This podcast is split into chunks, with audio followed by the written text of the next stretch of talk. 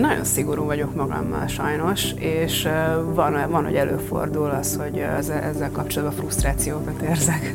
Csak az előbb, hogy szóba hoztad a szexiséget egyébként. Mi van? Ne, ne, ne, ne hozzam szóba? De nyugodtan. Mikor érezted magad szexinek még azon kívül, amikor egyébként valójában azt mondod, hogy nem voltál az, de volt olyan pillanat, amikor az voltál, és te is érezted, és azt nem volt még, az még a babérokat is lealadtad. Nem volt ilyen. Nagyon sokat vívódok emiatt. Még több színes élmény a Tar jó voltából.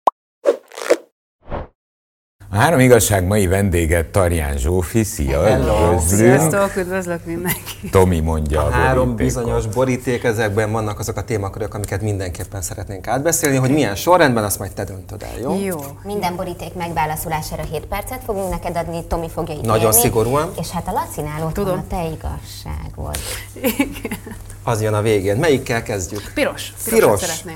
Az az enyém. Ó, de jó. Nem tudom, hogy jó-e. Majd kiderül. Mi az igazság? Milyen családból jössz? Húha, én egy nagyon-nagyon jó családból jövök. Szerintem nagyon szeretek mindenkit. Sokat um, tudunk róla, ugye? A kérdés leginkább arra vonatkozik, hogy te tényleg mit gondolsz, hogy milyen családból jössz?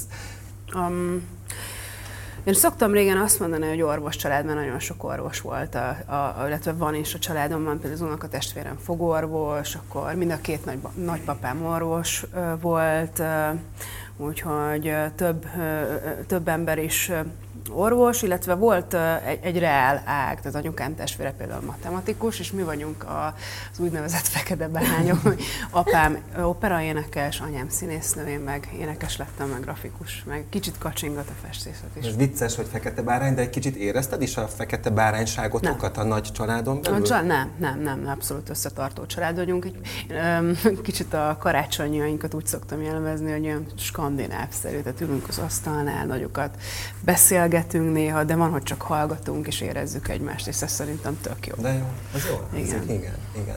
Ugye édesanyád Hernádi Judit, tényleg sokat beszéltetek már egymásról, könyvet is írtatok magatokról, egymásról, meg a viszonyatokról, de az apukádról úgy viszonylag keveset beszélsz. Apukám Tarján Pál, operaénekes, egyébként van két csodálatos féltesóm is, én úgy szoktam őket hívni, hogy az édes testvéreim. Hát kétféle egy egész végül is. Igen, így van. és hát tartjuk a kapcsolatot, majdnem minden nap beszélünk telefonon, és nagyon hálás vagyok neki, mert szerintem a hangot, amivel ma dolgozom, azt például tőle örököltem.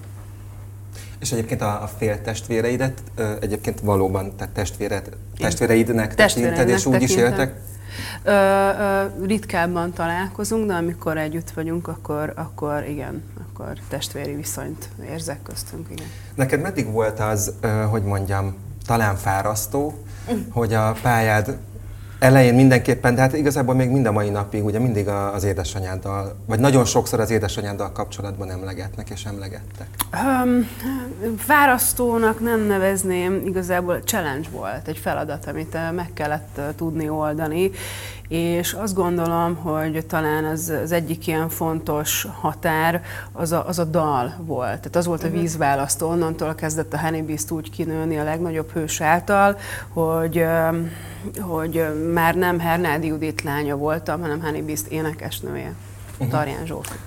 A közös könyvetek, amit a Tomi említett hátoldalán, ugye a bemutatónál, van egy félmondat, ami nekem nagyon megakadt. Ajaj. Generációkon átívelő traumák. Mm. Ö, igen. Ez a mondat? Igen. Generációkon átívelő traumák. Um, nyilván voltak nekünk is traumáink, meg mindenkinek vannak, és um, ez a könyv egy picit arról is szól, meg sok mindenről másról is, de hogy ezeken a traumákon, hogy hogy hogy tanultunk ezekből a traumákból, meg hogy hogy tudtunk kijönni belőlem.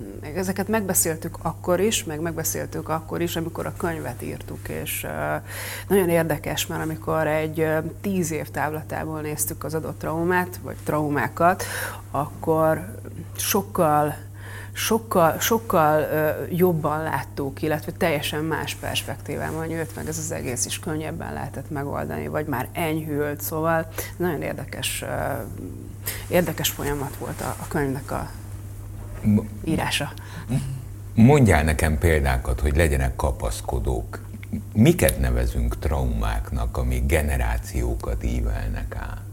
Mindenkinek más, de például nálam az egy, az egy fontos, fontos dolog volt, hogy nem az apukámmal nőttem föl, illetve anyám is úgy nőtt föl az apukája mellett, hogy olyan volt, mint hogyha szeretetben voltak, szeretetben, de kicsit, mint hogyha egy ilyen láthatatlan fal választotta volna el őket egymástól, de nagyon-nagyon vékony, de, de mindig volt egy egy távolságtartás, és, és náluk ez, aztán pedig én meg nem is éltem együtt az apukámmal.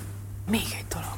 Na. Eszembe jutott. Mm, amikor azt mondtam anyukámnak, hogy énekesnő szeretnék lenni, illetve a színpadot szeretném választani, mint út, meg mint megnyilvánulási forma, vagy helyszínt, akkor anyám nem hitt bennem. És a nagymamám se hitt az anyukámban, amikor mondta, hogy ő színésznő szeretne lenni. Ez is, ez is egy hasonló. Hát mind a ketten benézték. Nagymama is és anyukát is. hogyha meg, hogyha meg generációkon át ívelő probléma, akkor, és már erről ti tudtok hát beszélni, és egyébként egy ilyen traumafeldolgozás is volt kvázi nektek a könyv megírása, akkor most véget ért ez? Tehát ha neked lesz egy lányod, és majd ő énekesnő, színésznő szeretne lenni, akkor te majd azt fogod mondani, hogy de én nem hiszem. Biztos, hogy nem ezt fogja mondani, hanem azt fogja mondani, hogy atomfizikus. és akkor, vagy orvos. Vagy orvos. Vagy Az orvosba tudnék segíteni szerintem, mert uh, oda lesznek kapcsolataim a családom miatt, de, de az atomfizikában biztos, hogy nem tudok majd segítségére, vagy nem tudom, űrhajós, vagy valami ilyesmi, és akkor lehet, hogy kételkedni fogok. Sajnos ahogy érezni is belőled, meg hát ez szóba is került, hogy ugye sokáig, ahogy nőttél föl, te a Hernádi Judit lánya voltál. Igen. Most hogy milyen, milyen, érdeke, milyen érdekesek a, a, a generációk váltásai és az idő. Mert ma már lehet, hogy az a korosztály, aki téged e, énekesként, honeybistként ismer, e, annak már viszont Hernádi Judit neve nem mond olyan sokat fiatalabbaknál egyébként ezt szoktam tapasztalni, és van olyan, hogyha kirakok egy posztot, például most a TikTokon volt egy olyan posztom, hogy két fotót kevertem össze egy program segítségével, és volt olyan komment, hogy jé, hát én ezt nem is tudtam, hmm. hogy a Hernádi Judit lánya vagyok. Igen. Beszélgettünk arról, hogy az apukád dacára annak, hogy nem éltetek együtt, jó kapcsolatod van vele, anyukáddal írtatok egy közös könyvet, Igen traumafeldolgozás céljából is. Igen, élve boncolásnak hívom. Igen. Igen? Igen. Egy kis humorral. Erős humorral. Nyers. Hát akkor most beszélgessünk egy kicsit a ti kettőtök viszonyáról. Anyukám is köztem? Uh-huh. Jól viszonyunk egyébként, nagyon őszinte kapcsolatunk van egymással, minden nap beszélünk telefonon, van, hogy csak annyira, hogy szia anya, szeretlek, ne haragudj, nagyon fáradt vagyok, le kell tennem, mennem kell aludni, mert holnap hatkor kelek meg ilyenek, és sokat dolgozom. Most egyébként egyre több ilyen telefonunk van, mind a kettőnknek, sokat dolgozunk szerencsére. Egyébként nyílt a kapcsolatban, mint minden megbeszélünk egymással, és, és nincsenek titkok. Tehát, hogyha van valami szakmai dolog, például nagyon szívesen kérem anyukám tanácsát, hogy hogy kell a színpadon működni, nagyon sokat tanított nekem. Tehát például az, hogy hogy kell egy dalt elkezdeni, hogy ott legyen energia, és hogy nagyon félve kezdtem a dalokat. Nagyon, nagyon féltem, amikor elkezd, mert nem voltam magamban biztos, és ő segített abban, hogy meggyőzzem magamat arról, hogy ha már egyszer fölkerül kerültem a színpadra, akkor valami, ha valamit el kell kezdeni, akkor azt erősen kell. Ne túl erősen, volt, hogy átestem a ló túloldalára, vagy a ménes túloldalára, hogy a Honey Beast szerzője, a zenekar vezetője Bencsi Kovács Zoltán, Zoltán mondaná. De ezt az egyensúlyt is segített nekem beállítani, és nagyon sok mindenvel kapcsolatban ő egy nagyon jó kritikusom, mert az életvezetésben is sok tanácsot ad. Hát csak még visszatérve arra, amit az előbb Laci felhozott, hogy, hogy hát a fiataloknak egy része, vagy a nem tudom, mai generáció nem biztos, hogy olyan jól ismeri anyukád munkásságát, mint mondjuk a mi generációnk. Tehát például az előfordulhat szerinted, hogy, hogy az, aki tudja a legnagyobb hős szövegét például, annak fingja nincs sohasem mondról? Előfordulhat. Igen, nem nagyon találkoztam ilyennel szerencsére, egyébként a fiatalok körében se, tehát ritkának mondható, de előfordulhat, persze. Nem, csak azért akartam ezt felhozni, mert közben meg milyen érdekes, nem? Tehát a, az életnek az ilyenfajta körforgása. Igen. A ti szempontotokból, és egyébként a közönség szempontjából is. Hogy miközben a sohasem mond tényleg egy korszakos Abszolút. mű, sláger. Vagy ismerik, csak nem tudják ki. Abszolút, és hogyha már generációkra utalunk ezzel kapcsolatban, mind a kettő dalnál Kovács Kati nagyon sokat segített nekünk, mert sohasem mondott eleinte, ő kapta, mint énekesnő, és ő mondta, hogy a Hernádi Judit ezt jobban tudja elénekelni. És én úgy tudom, hogy amikor mi jelentkeztünk a dalban, az, hogy a legnagyobb hőszerepe lehetett a műsorban, abban, ő benne van, abban benne van a Kovács Katinak a keze igen erősen, mert nagyon tetszett neki a Ez is akkor egy generációs Ez abszolút, ügy igen. dolog.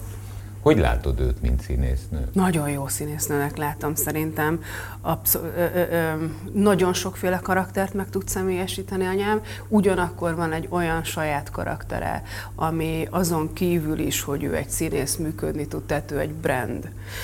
Pont mostanában gondolkoztam el ezen, láttam egy nagyon, számomra nagyon kedves filmet, a Bakancs listát, Jack Nicholson van benne, és hogy hát én nagyon szeretem anyámat, tehát én elfogult vagyok, és úgy gondolom, hogy én hasonlíthatom a Jack Nicholsonhoz, és uh, uh, tényleg, tehát ő is, tehát ő egy személyiség, egy önálló intézmény, és amikor ott van a kamerák előtt, és csinál valamit, akkor az, az, uh, az egy, um, az egy csoda, és szerintem anyámmal is ez van. Nekem biztosan. Hát egyébként nekem is, csak úgy halkan jegyzem meg, hogy imádom. Sárga zöld? Lehet. Melyik? Ja, bocsánat, azt hittem, hogy, hogy zöldet kérdez. Lehet a zöld, legyen a zöld. Mi az igazság? Hogy megy az életmódváltás? Egyelőre jól. Hogy, ja, hogy akkor belekérdeztem a közepébe. Tehát egyelőre csak pozitív dolgokat tudok mondani. Elmúlt két hónap. Nem csak ugye, mert miből jön a kérdés, hogy, hogy az Instádon láttuk néhány nappal ezelőtt, most pontosan nem tudom már fejből, hogy na, Dirrel Durral bejelentetted, hogy életmódváltásba kezdesz, és ebben segítséget is Igen, kapsz. dr. Tóth Tamástól kaptam segítséget. És um, nagyon-nagyon sok dolgot tanultam meg, mert például számomra az, hogy egy kávét, hogyha mondjuk megiszok két étkezés között, az is étkezésnek számít, mert olyan módon triggereli az ember rendszerét. Így Jaj, van. nagyon rossz Igen, nagyon rossz. nekem különösen rossz volt, tehát én ezért nem tudtam fogyni szerintem nagyon sokáig, mert ezt én minden nap, minden étkezés között konzekvensen csinálom, hogy vagy egy kávét, vagy egy tehát két étkezés között csak víz. Igen, ez, ez benne van ebben a Mert programban. régóta küzdesz ezzel a problémával. Hát Nem úgy értem, tíz éves korom óta. Tíz, Tíz éves korom óta küzdök. De amióta ismert vagy, azóta ezt a nyilvánosság előtt is vállalod. Hát abszolút, mert nem tudom nem vállalni, tehát mindenki lát, és a színpad ez egy olyan helyszín, ahol nem lehet eltakarni azt, hogy az ember túlsúlyos. Tehát én maximum csak azt tudom ö, ö, elkövetni, hogy megpróbálom a lehető legjobb formában tálalni azt, ami van, ö, a plusz kilókkal vagy anélkül, és egyébként meg őszinte vagyok ezzel kapcsolatban. Akkor ezek szerint, ha jól értem, tíz éves korod óta benned van egy komoly harc. Igen. Igen, igen, úgy kezdődött az egész, még a pillanatra is emlékszem, hogy ültem otthon a fotelban, és addig nem volt probléma az evés, nem volt program, meg semmi. És, és aztán így eszembe jutott, vagy pont abban a pillanatban, igen, eszembe jutott, hogy de jó lenne egyet enni. Milyen, milyen egy jó kis krumplipörével valami húst, vagy tudom, már, nem tudom, milyen kaja jutott az eszembe, de hogy ez jó dolog, hogy az ízek azok jók, az evés az jó, és onnantól kezdve ráfügtem az egészre. Tehát ez egy...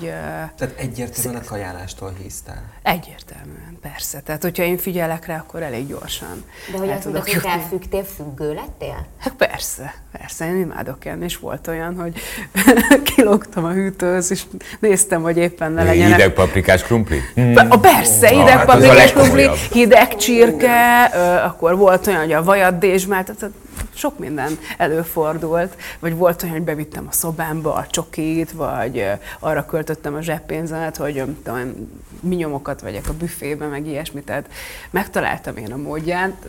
Kedvencem az az volt, kicsi gyerek voltam még, hogy a szomszéd termesztett ribizlit. És akkor megtanultam, hogy hogy kell átmászni ott a különböző akadálypályán, amit a, miattam fölállított. És megdésmáltam az egész ribizliét. Szeretnék elnézést. De várjál, Figyelj, Itt is, en, enni jó. Tehát, Nagyon hogy jó ez, enni, ebben igen. velem biztos, hogy teljes mértékben egyetértesz, imádok enni. Ne nézz rám. Igyek, Ne nézz rám. a Laci imádna enni, csak évtizedek óta gyakorlatilag nem eszik. Viszont az, hogy valaki ráfüggjön az ételre, vagy akár ráfügg, ráfüggjön arra, hogy nem eszik, nem ételre. azért annak, annak oka kell, hogy Oka legyen. kell, hogy legyen, igen, pé- például az uh, édesapám részéről egy egész uh, nagy genetikai oka van, tehát ő is küzdött ezzel. Most már egyébként nem küzd, tehát apukám az már vékony. Uh, meg hát Az, nyilván... hogy vékony, az nem azt jelenti, hogy nem küzd, szerintem. Már nem küzd annyira, már nem kell neki küzdeni, de lehet, hogy egyébként van benne, ezt tőle kéne megkérdezni, de, de ő most jól van, ezt le is kopogom, mert ez nagyon fontos, mert ez, ez a tényező, hogy túlsúly, ez már nem zavar bele az ő egészségében. Nagyon hosszan bele zavar, tehát ő 40-50 kilókkal ő azért meg volt áldva, amikor kicsi voltam, tehát az, az a emlékem róla, hogy ő erősen túlsúlyos. Hát aztán nyilván van egy lelki tényezője, például, hogy nem éltünk együtt, vagy azt feldolgozni, hogy az édesanyám egy híres színésznő, tehát ezekre Aki próbálni. azért sosem küzdött túlsúlyjal emlékeim szerint. Nem, nem Tehát, igazán. hogy De mindig- ő is küzd, mindig tehát, nagyon. tehát Vagy- a maga küzdelmei meg, nagyon figyel az anyám, ö, jár edzésre, személyi Csak a edzővel. úgy emlékszik rá, hogy igazából ő mindig jól nézett ki. Mindig, és most is, és Hát mindig most is, is, jól persze. is fog kinézni, és uh, elképesztő. És Tehát, hogy akkor ez is benne lehet azért, hogy Nem voltam anyámra irigy soha. nem az irítség, hanem Hát, tehát, ja, hogy, hogy az a... Az, hát látsz valamit, aminek te nem tudsz megfelelni adott pillanatban. Lehet, hogy ez okozott bennem egy olyan fajta belső frusztrációt, ami, aminek, a, a, a, ami miatt én elkezdtem enni. Nem akarom ezt bele nem tudom- magyarázni, csak úgy eszembe Ez, ez lehet. Igen, igen. Meg hát az, hogy nem láttam az utat, hogy én hogy kerülök föl színpadra, hogy mikor jön az a zenekar, vagy az az ember, vagy szerző, akiknek a mentén én olyan dalokat fogok énekelni, mint például most a Henning Biss dalokat. Szóval mm, inkább az úttalanságot mondanám, ö, mint frusztráció. És akkor ott van egy óriási hézag, amit az ember nem tud mivel kitölteni. Nyilván ki lehet, csak hát az egyik nagyon egyszerű módja ennek az evés, és akkor ott van a csomó fast food, hamburger, sült krumpli, light cola, stb. És én mindig light colát ittam, és ennek ellenére lettem, tehát, de nyilván zabáltam is mellé. Hát amiben én nem hiszek, azok a kúrák. Tehát Igen. Most nekiesek, és akkor ma nem iszok kávét, vagy Igen. nincs hamburger, vagy... Mert a kúrának a definíciójában benne van, hogy annak valamikor vége van. Persze. Igen. Ha viszont megtalálod, pláne szakember segítségével, azt az életmódot, ami segít a célod elérésében, de fenntartható, úgyhogy nyitott a vége, tehát nem tudod, hogy három hónap múlva vasárnapig kell kibírnom, mert ha csak addig bírod ki, és újra beugrik a hamburger, akkor dobós. Igen. Akkor jön ez a bizonyos jó-jó effektus. Igen. Egész életemben volt ez. Tehát én például 2018-ban, amikor az arénában játszottunk, akkor egy ö, 40-es mérettel rendelkeztem, és ahhoz képest én elég szépen visszajójóztam magam, úgyhogy igen, föl vagyok készülve, meg ismerem ezt, meg két, ö, 15, 15 éves koromban, 2000, mindegy, akkor, akkor nagyon kövér voltam, tehát ilyen 92 kiló, és onnan sikerült lefogynom ö, 50, 54 és fél kilóra. Tehát volt És elég erősen jójózás, 17 éves koromban, 10 17-18 éves koromban már 57 és fél voltam. És most van a fejedben ilyen célszám? Nem, nincs. Nincs. Nincs, abszolút nincs. nincs, És nincs. ez az életmódváltás drasztikus változás Nem. ahhoz képest, ahogy eddig éltél? Ö, nem mondanám drasztikusnak. Ö, ez, az első napokon nagyon rosszul szoktam lenni, és most ö, nem vagyok rosszul. Tényleg nem. Ö, ebből is látszik, hogy professzionális orvosi segítség uh-huh. van benne. Inkább a stratégia az, ami benne van. Tehát, hogy meg kell találni azokat a kerekteket, amin belül működhet az ember, hogy mennyit és mikor. És hát nekem főleg ez a mennyit, ezzel, ezzel volt baj, de a mikorral is. Igen, tehát általában amivel problémánk van. Mennyit, mikor, Igen. ott van a hideg paprikás krumpli a frigim. Meg a mit. Meg a Igen, mét igen. Hát Nagyon- igen, ez az, hogy mi, hát ugye mi van otthon, az sem mindegy. Igen, de én nagyon, tehát én, én úgy hisztem meg, tehát ennek a kis uh, hájnak hajjában nem is olyan kis, ez, ez, ez, ez gyümölcs, meg zöldség, főleg gyümölcs egyébként, mert az tele van fruktózzal, és az ott marad az emberen, hogyha nem dolgozza le. Uh, igen, tehát ez, ez csupa egészséges kajától lettem ilyen, úgymond egészségestől, csak hát a mennyiségek meg az idő, időfaktorok nem úgy voltak, ahogy kellene. Hát, hajrá. Sok siker. Igen. Nagyon szépen köszönöm. Jaj, majdnem leesett. Sárgát szeretném válni. Ugye? Nagyon kedves tőled. Mi az igazság? Miben méred a sikert? Juhú, de jó kérdés, köszönöm szépen. Uh. Mindig másban mérem a sikert. Tehát például, hogyha egy életmódváltás van, akkor egészen konkrétan kilókban is mérem, meg ruhaméretekben is. Viszont, hogyha mondjuk ott van egy dal, amit kihozunk a Henny Beast-tel, akkor szeretem a nézettséget nézni különböző palettákon, streaming oldalakon, meg azt, hogy mennyien jönnek erre. És akkor van egy teljesen más mérce, az, hogy én belül mit érzek. Tehát, hogyha a szívemben azt érzem, hogy ez a dal jó, és ezt szívesen énekeltem el, akkor ez nekem már siker. Tehát például csomó olyan dalunk van, amit én nagyon-nagyon szeretek, de hát nem lett belőlük külön, különösen nagy sláger, mert ö, nem olyan fajta dal, de például ott van a legnagyobb hőslemezről, a Bravo Nem Baj című dalunk, ami az egyik kedvenc Bencsi Kovács Zoltán szövegem és dalom, és amikor azt kihoztuk, és meghallott, meghallottam a stúdió verzióját, akkor az nekem egy abszolút sikerélmény volt, mert meg voltam elégedve vele énekileg is, ami egy ritka dolog, és sose vagyok elégedett azzal, amit csinálok nagyjából. És mindig így álltál a sikerhez? Tehát, hogy ez, Mm. ez, tehát arra gondolok, hogy, hogy mindig, mindig jól láttad magad? Nem.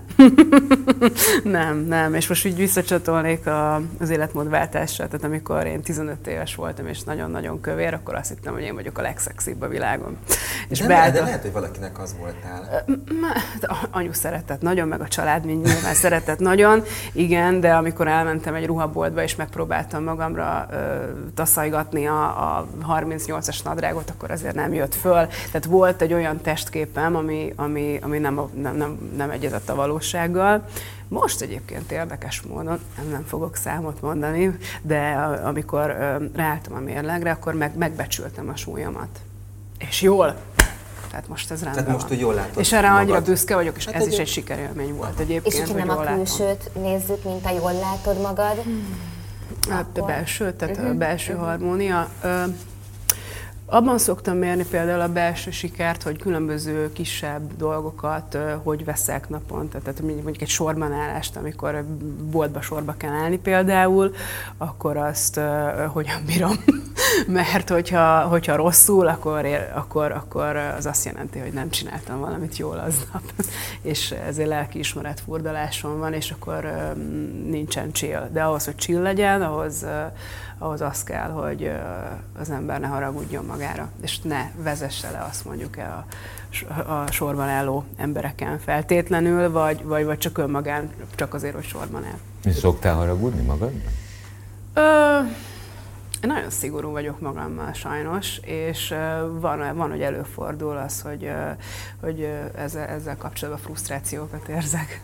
Igen. Csak az előbb, hogy szóba hoztad a szex, szexiséget egyébként. Mi van? Nem, nem, nem, nem hozzam szóba? De nyugodtan. Mikor érezted magad szexin, szexinek még azon kívül, amikor egyébként valójában azt mondod, hogy nem voltál az, de volt olyan pillanat, amikor az voltál, és te is érezted, és azt Nem volt még, az még a babérokat is lealadtad. Nem volt ilyen. Ilyen nem volt. Olyan volt, hogy amikor például az aréna koncertünk előtt kijöttek a plakátok, volt egy csodálatos plakátkampányunk, ahol ott álltam piros ruhába. Kicsit zavarba is voltam tőle, és annyira, hogy én elköltöztem a, elköltöztem a fővárosból, ott voltak a plakátok a fővárosban, és elköltöztem Budapestről egy hónapig, mert annyira zavarba voltam ezektől a plakátoktól. és nem akartad látni magad? De akartam látni, csak nem, valahogy volt egy ilyen érzés bennem, hogy nem akarom ezzel triggerelni az önbizalmamat, mert van, hogy átesek a ló túloldalára, és ezt nem szerettem volna, büszke voltam a plakátra nagyon.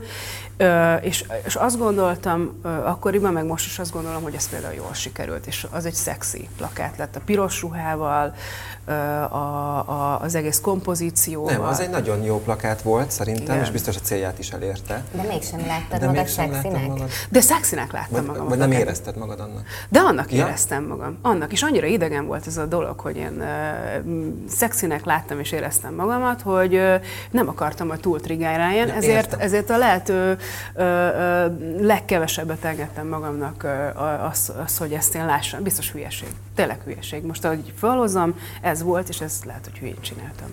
De én ezt nem gondolom, hogy hülyeség. Szerintem a, a, az ember, hogyha őszintén beszélget magával, akkor ez egy életen keresztül tartó vívódás. Igen. Igen. Én nagyon sokat vívódok emiatt.